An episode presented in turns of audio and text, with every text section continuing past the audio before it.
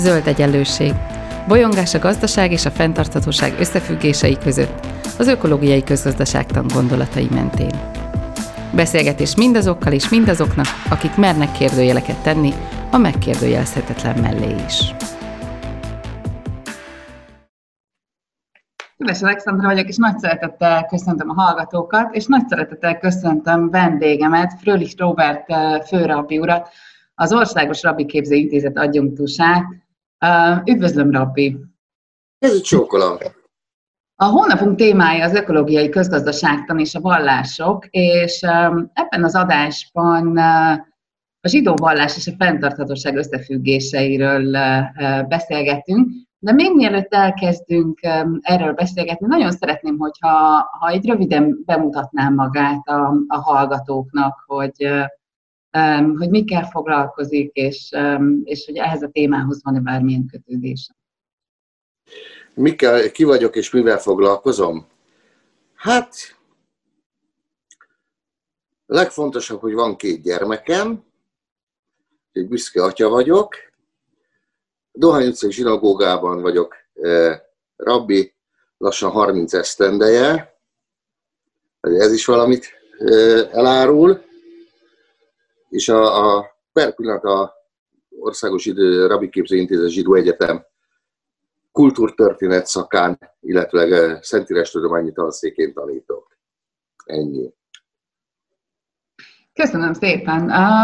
Ebben a hónapban a, a vallások szerepéről beszélgettünk egy, egy olyan társadalmi átmenetben, amit igazából ez a, ez a Zöld Egyenlőség podcast sorozat próbál leírni, körbejárni, és amiről hát ugye a köz, az ökológiai közgazdaságtan szól. Ebben az átmenetben a, a, a társadalmi igazságosság és az ökológiai fenntarthatóság körülményeiről beszélgettünk, és hát az is nyilvánvaló, hogy ehhez valamiféle gondolati váltás kellene a, a világban. Egy olyan gondolati váltás, ami, ami, ami meg tudja haladni a mostani főáramú elképzeléseket. És ebben a hónapban arra keresek a választ, hogy a különböző vallások milyen kapaszkodókat tudnak adni ehhez a gondolati váltáshoz, mert hogy, hogy azt talán mindannyian érezzük, hogy, hogy eléggé értékválságos időszakban élünk.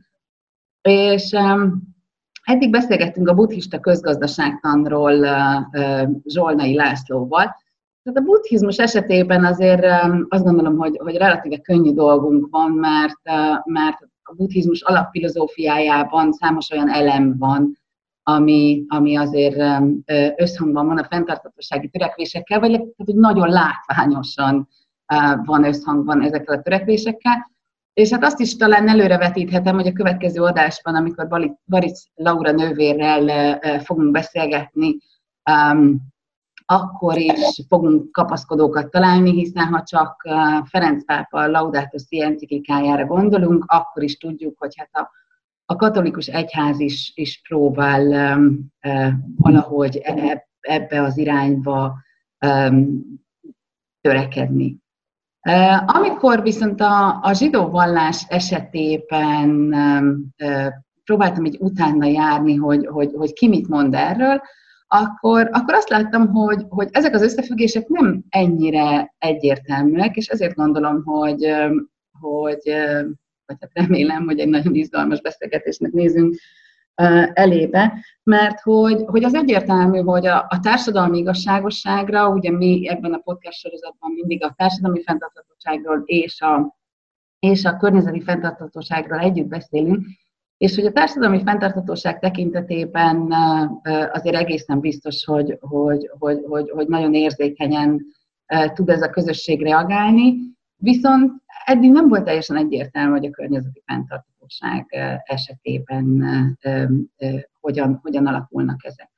Úgyhogy azt szeretném kérdezni, hogy, hogy ön szerint mit tud hozzátenni a zsidó vallás egy ilyen fenntarthatóságra törekvő értékrend megteremtéséhez?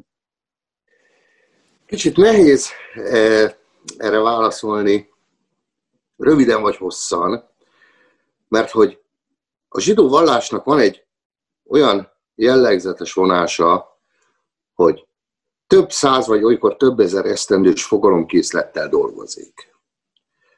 És azok a, a fogalmak, amelyek nem szerepeltek, teszem azt Mózes szótárában, azokat nagyon nehéz besuvasztani a mózesi törvényekbe.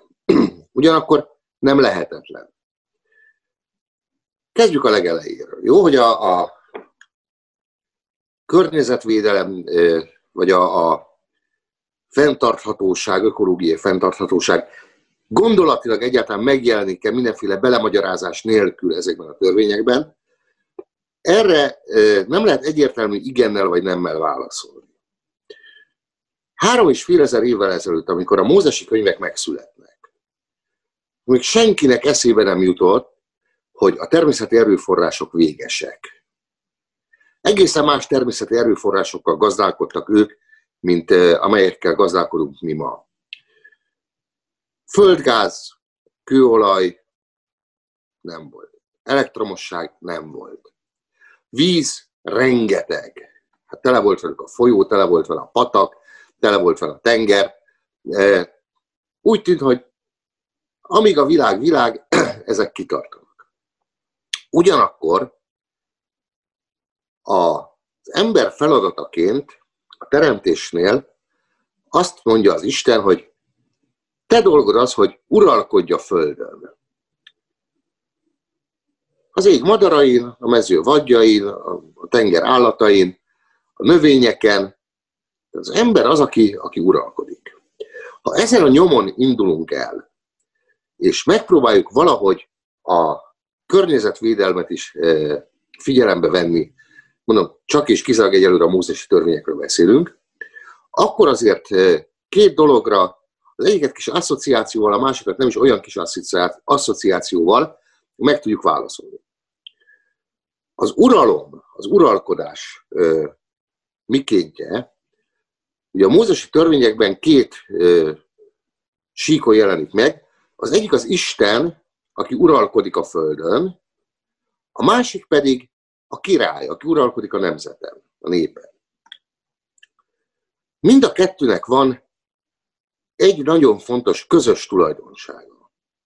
Az uralkodónak gondját kell viselnie az általa uralt tömegeknek.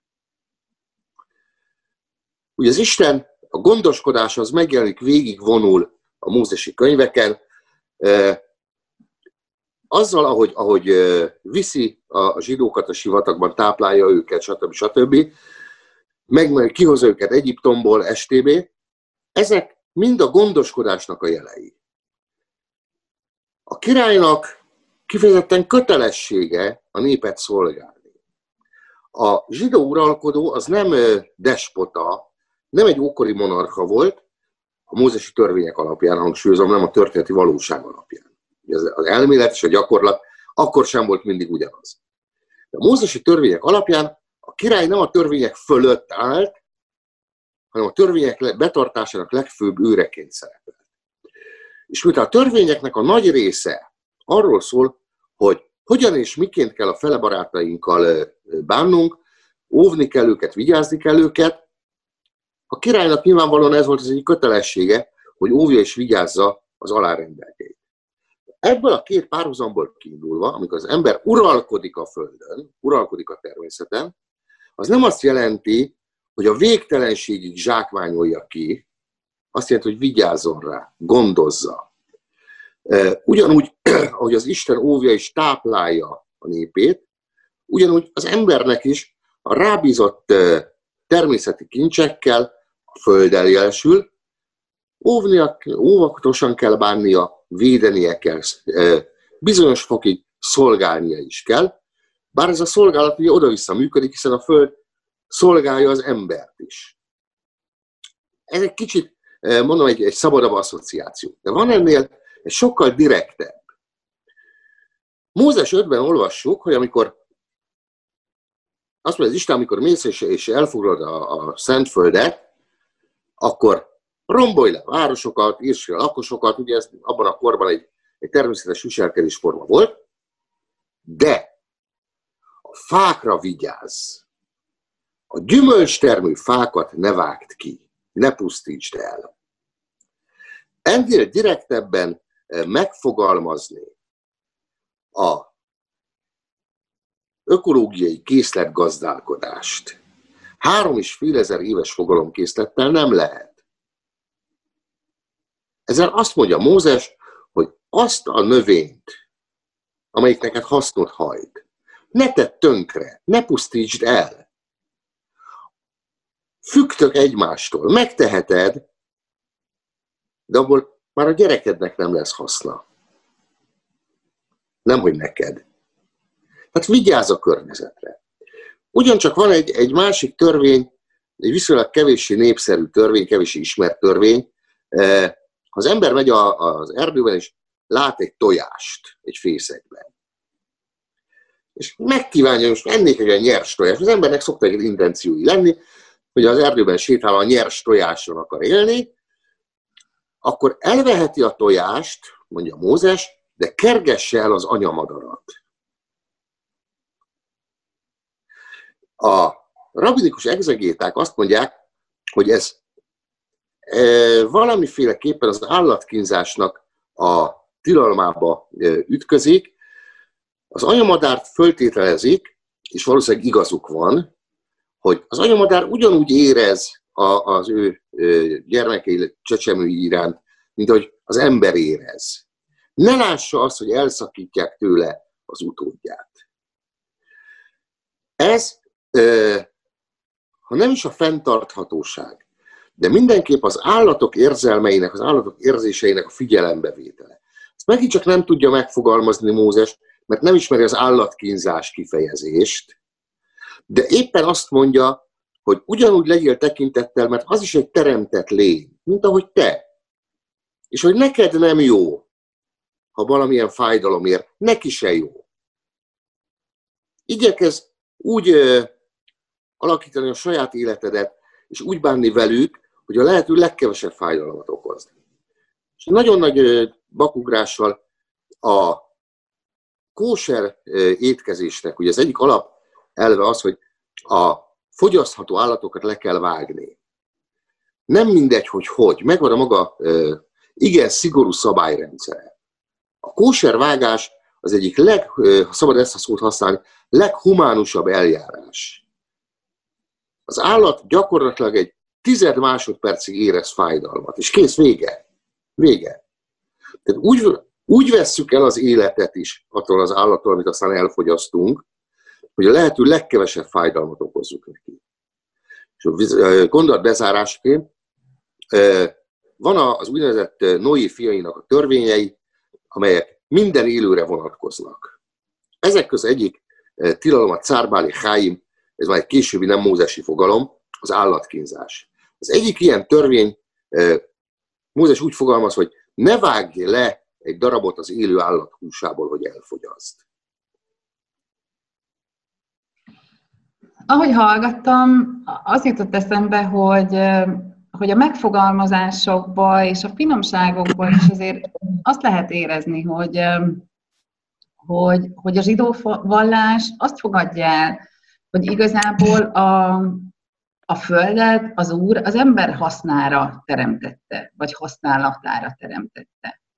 De hogy, de hogy a, amikor, amikor az, az újfajta környezetvédelemről beszélünk, akkor ugye ott a környezetnek a védelme az önmagában célként jelenik meg, és nem feltétlenül azért, mert hogy, hogy mi is abból élünk, hanem, hanem egyszerűen azért, mert, mert valamiféle ilyen morális, erkölcsi kötelezettségünk az, hogy, hogy a Földet úgy tartsuk meg, amilyen. Függetlenül attól, hogy mi most ebből mennyi, mennyi hasznot húzunk, vagy, vagy nem. Um, tehát az a kérdésem, hogy, hogy, hogy ez az önmagáért való, a Föld önmagáért, vagy a természet önmagáért való védelme, az valahogy megjelenik ezekben a, a gondolatokban? Azt gondolom, hogy a természetet önmagáért védeni, az egy nagyon szép elv, de ez csak egy elv. Nem azért védjük a természetet föltétlenül, mert szép tiszta a tó, és szeretnénk tisztának megőrizni, mindig az maradjon. Azért őrizzük meg, hogy az a tiszta tó az unokáinknak is tiszta maradjon. Egy erdőt nem azért az Amazonas esőerdői, nem csak azért nem vágjuk ki, mert a föld tüdeje, azért nem vágjuk ki, mert szeretnénk azt, hogyha az ükunokáink is tudnának lélegezni. Ugye a zsidóság soha nem a pillanatot nézi, soha nem a pillanatnak él. Nagyon nagyképűen azt mondanám, hogy mi ezredévekben gondolkodunk. Visszamenőleg is, és előre mehetőleg is. Mi azért védjük a, a lehetőleg legjobban a természetet, mert ez volt az, amelyik kiszolgált az őseinket, és szeretnénk, hogyha majd a messzi jövőben az utódainkat is kiszolgálná. Nem tudjuk elkülöníteni, hogy lárpurlár önmagáért védjük, mert a természet nem önmagában létezik. A természetben benne élünk mi is. Hogy benne éltek eh, az ükapáink is, benne fognak élni a, a 38. században is a leszármazottaink. Tehát kölcsönhatásban vagyunk egymással. Óhatatlan, nekünk használnunk kell a természetet, mert benne élünk, hasznosítanunk kell a természetet, mert hiszen erre mutat a, az emberiség fejlődése, de védenünk kell ugyanakkor, hogy a következő generációknak is legyen, ami hasznot hajt, és legyen, amit ők tudnak védeni. Ez egy, egy oda-vissza dologként működik. Szedlacsek um, cseh amikor a, a vallások gazdaságra gyakorolt um, hatását vizsgálta, akkor azt hangsúlyozta, hogy, um, hogy a zsidó vallás az, az valójában nem gyakoroltatja az aszkétizmust, és a gazdagságot azt, azt Isten áldásának tekinti. Egy olyan irányzatba, ahol ugye arról beszélünk, hogy, hogy igazából elértük azt a pontot, ahol, ahol mindenféleképpen érdemes lenne visszafogni a fogyasztásunkat, vagy de legalábbis a túlfogyasztásunkat, akkor, akkor és ez, ez egészen biztosan valamiféle újraelosztási problémával fog járni, akkor az is egyértelmű, hogy, hogy, hogy itt, itt bizony a gazdagság az, az, az új, um, egy új helyzetbe kerül, és a, az aszkétizmus is, ha nem is az aszkétizmust próbálja nyilván a, a, a környezeti vonal erősíteni, de a, a, a választott egyszerűséget mondjuk, mondjuk igen. Um, mit gondol erről, hogy, hogy, hogy ebben, ebben a környezetben um, hogyan, hogyan tud a, a vallásos gondolkodás ebben segíteni? Én nem vagyok közgazdász, ez eszemben zsidó vagyok. És hadd mondjam azt, hogy egy picit az előbb idézett úr téved. Picit téved. A gondolatiság első fele az abszolút igaz, a zsidó vallás az aszkézisre nem tekint úgy, mint az valami uh, Istennek különösen tetsző, vagy uh, kívánatos dolog lenne. Ismeri az aszkézis fogalmát, de nem tartja uh, semmiképp sem követendő vagy pozitív példának, ugyanígy a mártiriumot sem tartja követendő példának. Hogy a gazdaság az Isten áldása, ebben én egy picit hadd vitatkozzak fennevezett úrral, Szedlacsek, ugye, jól emlékszem? Igen. Tudnilik, valóban az, hogy az ember gazdag-e vagy szegény, ahhoz bizonyos fok az Isten közbenjárása szükségelteti. Mózes maga tudja, kimondja, soha nem fog eltűnni a szegénység a földről. De van a zsidóságban egy nagyon fontos fogalom, a jótékonyság. Héberül azt mondják cedaká, aminek a, a gyökere, amiből származik a szó, a cedek az igazság. Mert hogy a zsidóság úgy tartja, hogy az igazság az, amikor mindenkinek minden egyformán megvan. Ez, ez nem azonos a kommunista egyformasággal, vagy a kibucbeli egyformasággal, akkor mindenkinek tényleg mindene megvan. És amikor az ember gazdag, amikor sok pénz van, nyeri a lottótöst, nem azért nyeri meg, hogy elmenjen jachton az Adriára, vagy helikopterrel elmenjen nyaralni, az ember azért kap pénzt, több pénzt, mint amennyi nekik szükséges, hogy ezt az igazságosságot próbálja meg helyreállítani, adjon annak, akinek nincs. Ezért kapjuk a pénzt. Ergo az Isten áldása nem önmagában az áldás, nem az az áldás, hogy sok pénzem van, az áldás benne az, hogy ezzel, ezzel a pénzzel jót tudok cselekedni. Úgyhogy e, itt a, a kiinduló tételt e, hadd e, módosítsam. E, már nem is tudom, mi volt a másik fel a kérdésnek.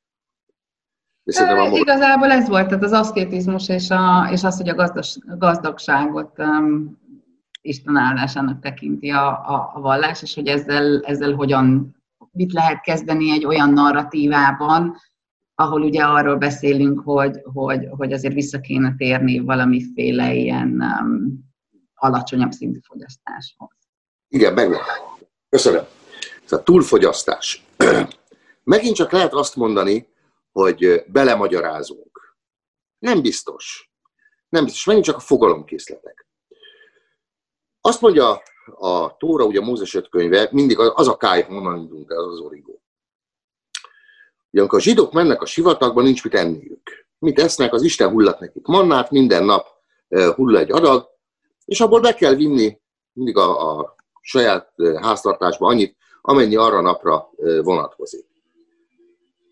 Ha marad másnapra, az megférgesedik, megbüdösödik, fogyaszthatatlanná válik. Ebből a rabinikus exegézis azt a, a következtetést vonja le, hogy nyilván aki dupla adagot szed, az nem bízik abban, hogy az Isten másnap is fog hullatni mannát.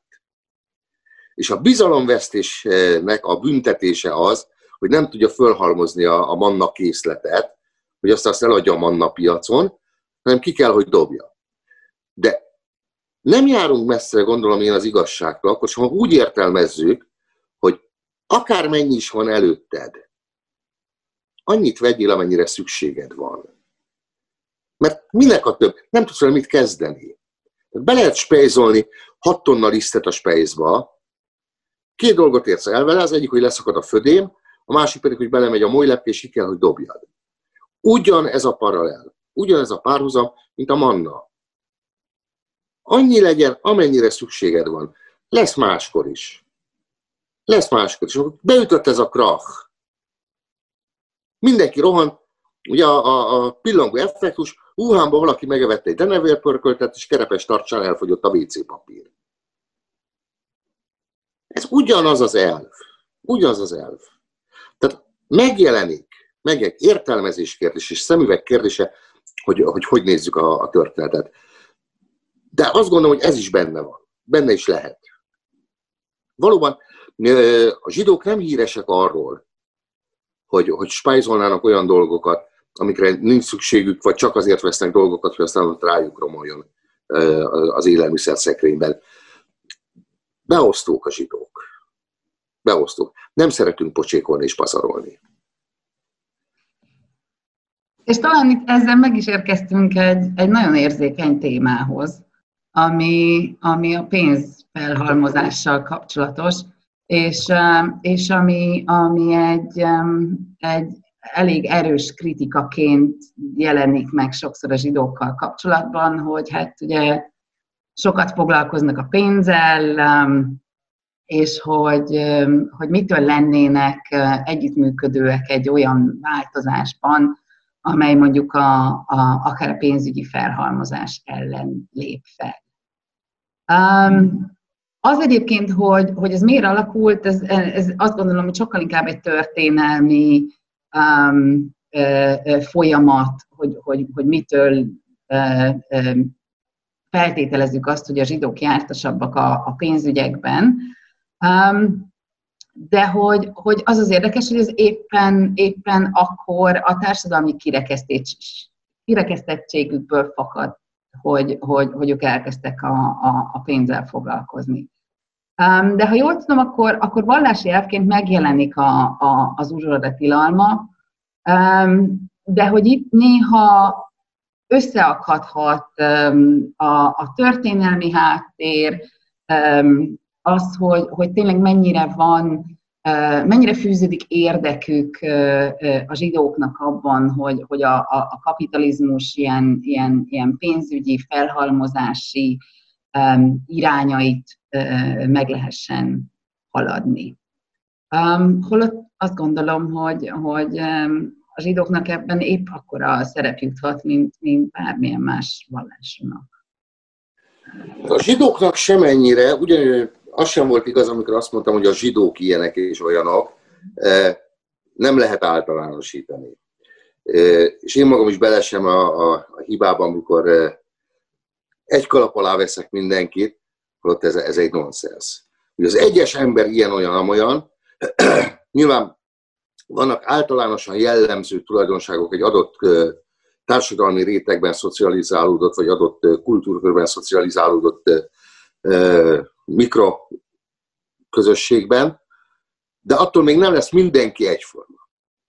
Tehát a zsidók, egyezünk meg abban, a zsidók, mint ilyen, nem beosztóak, a zsidók nem ilyenek és nem olyanok, ergo a zsidóknak nincs érdekük föntartani a, a pénzügyi e, egyenlőtlenségeket, mint hogy a zsidóknak abban sincs érdekük, hogy ne tartsák fönn a pénzügyi egyenlőtlenségeket. Ez, ez ugye nyilván a, a adott személytől függ, hogy az ő érdeke micsoda. Egy, kettő. Nagyon jól mondta, hogy az, hogy mi a, a pénzügyekkel foglalkoztunk, ezt nagyon szépen köszönjük az egyháznak. Ő volt az, aki minket rá kényszerített ugye a középkorban. Egyszerűen nem volt más választása az akkori zsidóknak, mint hogy vagy kereskedtek, vagy elmentek pénzügyesnek, és beletanultak. Aztán más kérdés persze, hogy ez a, a szokásos antijudaista, antiszemita toposz, hogy persze a zsidók a, a pénzzel foglalkoznak. Tetszettek volna nem ránk kényszeríteni, ahogy Antal József mondta, tetszettek volna forradalmat csinálni. Tetszettek volna nem ránk kényszeríteni, akkor most nem lennének Rothschildok, nem lennek helyette Smithek. Hát ennyi. Viszont, komolyan is beszéljünk néhány szót. Az előbb mondtam, hogy mi is a célja a gazdagságnak. Ugye amikor valaki hívő emberként lesz gazdag, és nagyon fontos a hit ebben a, a konstellációban, vagy kontextusban. Mert a nem hívő, ugye az egészen másként gondolkodik mindenről, mint a hívő ember. A hívő ember, ha nem is minden másodpercben és minden cselekedetében az, hogy jaj, most ez az Isten így gondolja, vagy úgy gondolja, de ott munkál az agyában, hogy van egy, egy fölötte álló transzcendens hatalom, aminek elvárásai vannak az ő irányába, és neki ezeknek az elvárásoknak meg kell felelnie. Vagy azért, mert még itt a körmére csapnak, ha nem jó dolgokat csinál, vagy azért, mert majd a halála után esetleg beteszik egy üstbe és elkezdik főzni. És gondolom, senki nem szeretné. A nem hívő embernek ezek a, ez a fajta skrupulusa nincs meg, és ez a fajta felelősségtudat vagy érzete sincs meg.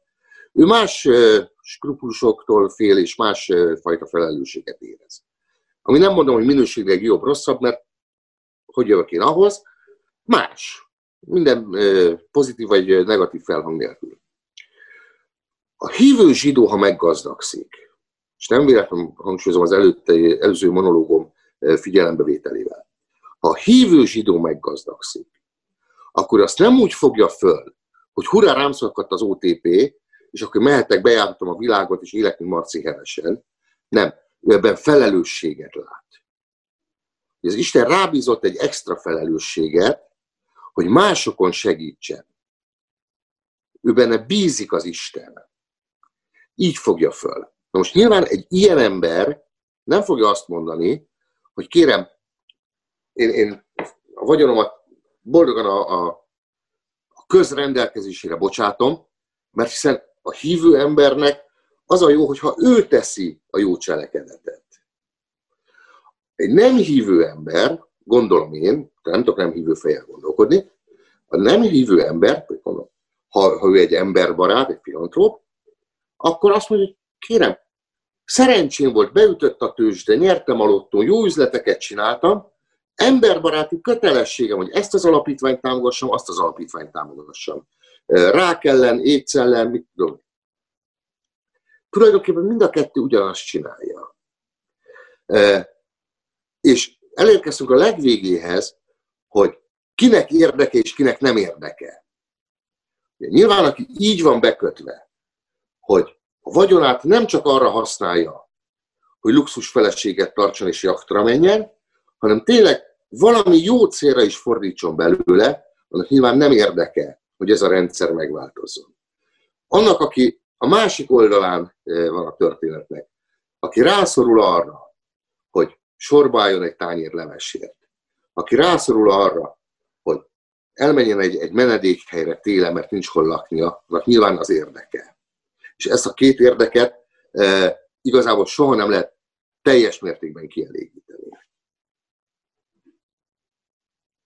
Egy kicsit beszéljünk az egyház szerepéről um, egy ilyen átmenetben. Um, 2020. januárjában 500 rabdi és uh, zsidó vezető hívta fel a figyelmet a klímaváltozás hatásaira. Hogyan tud um, egy ilyen témába belépni az egyház? Vagy hogyan teszi ezt meg? És megteszi -e? Hát tudni tud, hogy azok a, a vallási potentátok, akiknek szavuk van a közösségeik felé, azok erre az útra terelik a, a közösségeiket. Ugye minden egyház és felekezet dolga az, hogy a lelkészei, papjai, rabjai pásztorolják az általuk jónak vélt irányba a rájuk bizott nyájat. Azt gondolom, ennek ez a, a legjobb útja, hogy valóban kiállunk, és azt mondjuk, hogy gyerekek, álljunk már meg egy pillanatra álljunk egy pillanat, és gondoljuk el, hogy hova fogunk ezen az úton jutni tíz év múlva, esetleg talán állítsuk át a váltót. Azt gondolom, ennél többet egy, egy vallás nem tehet. Mint hogy a, a híveit, azokat, akik fölnéznek rá, a szónak természetesen újra nem pejoratív érlel, akik bíznak benne, akik odafigyelnek rá, megfogadják a, a szavát, azokhoz szól. Ha én kiállok a, a Blahalúza térre, én kezdek beszélni, a kutyát nem fog érteni, mit mondok. A templom szószékén igen. Azért vagyok ott.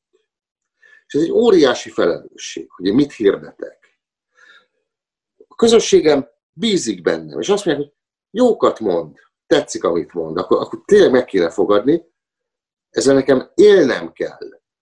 És soha nem a saját érdekem, és az én alatt értem az összes vallásnak, felekezetnek a lelkészét papját, nekem élnem kell, és nem visszaélnem. Ezt a pozíciót, és nagyon jó volt ez a, a nem is tudom, kiáltvány, közlemény, stb. Nem tudom, minek nevezzem. Erre nagyon jó volt. Mert éltek a felelősségükkel és a lehetőségeikkel. Ennél többet nem tudnak tenni. Én nagyon szépen köszönöm ezt a beszélgetést és, um, és hát remélem, hogy egy, kicsit, um, kicsit tudtunk sokféle közösséghez uh, szólni ezzel. Um, a következő adásunkban uh, karácsonykor Balic uh, Laura nővérrel beszélgetünk a, a keresztény közgazdaságtanról. Um, úgyhogy én köszönöm a hallgatóknak, hogy hallgattak bennünket, minket, hallgassanak bennünket legközelebb is, és nagyon köszönöm a rabbinak, hogy beszélgetett velünk erről a témáról. Én köszönöm, hogy meghívott. Ez volt az Új Egyenlőség zöld podcastjának mai adása. Hallgassátok az Új Egyenlőség piros podcastot is.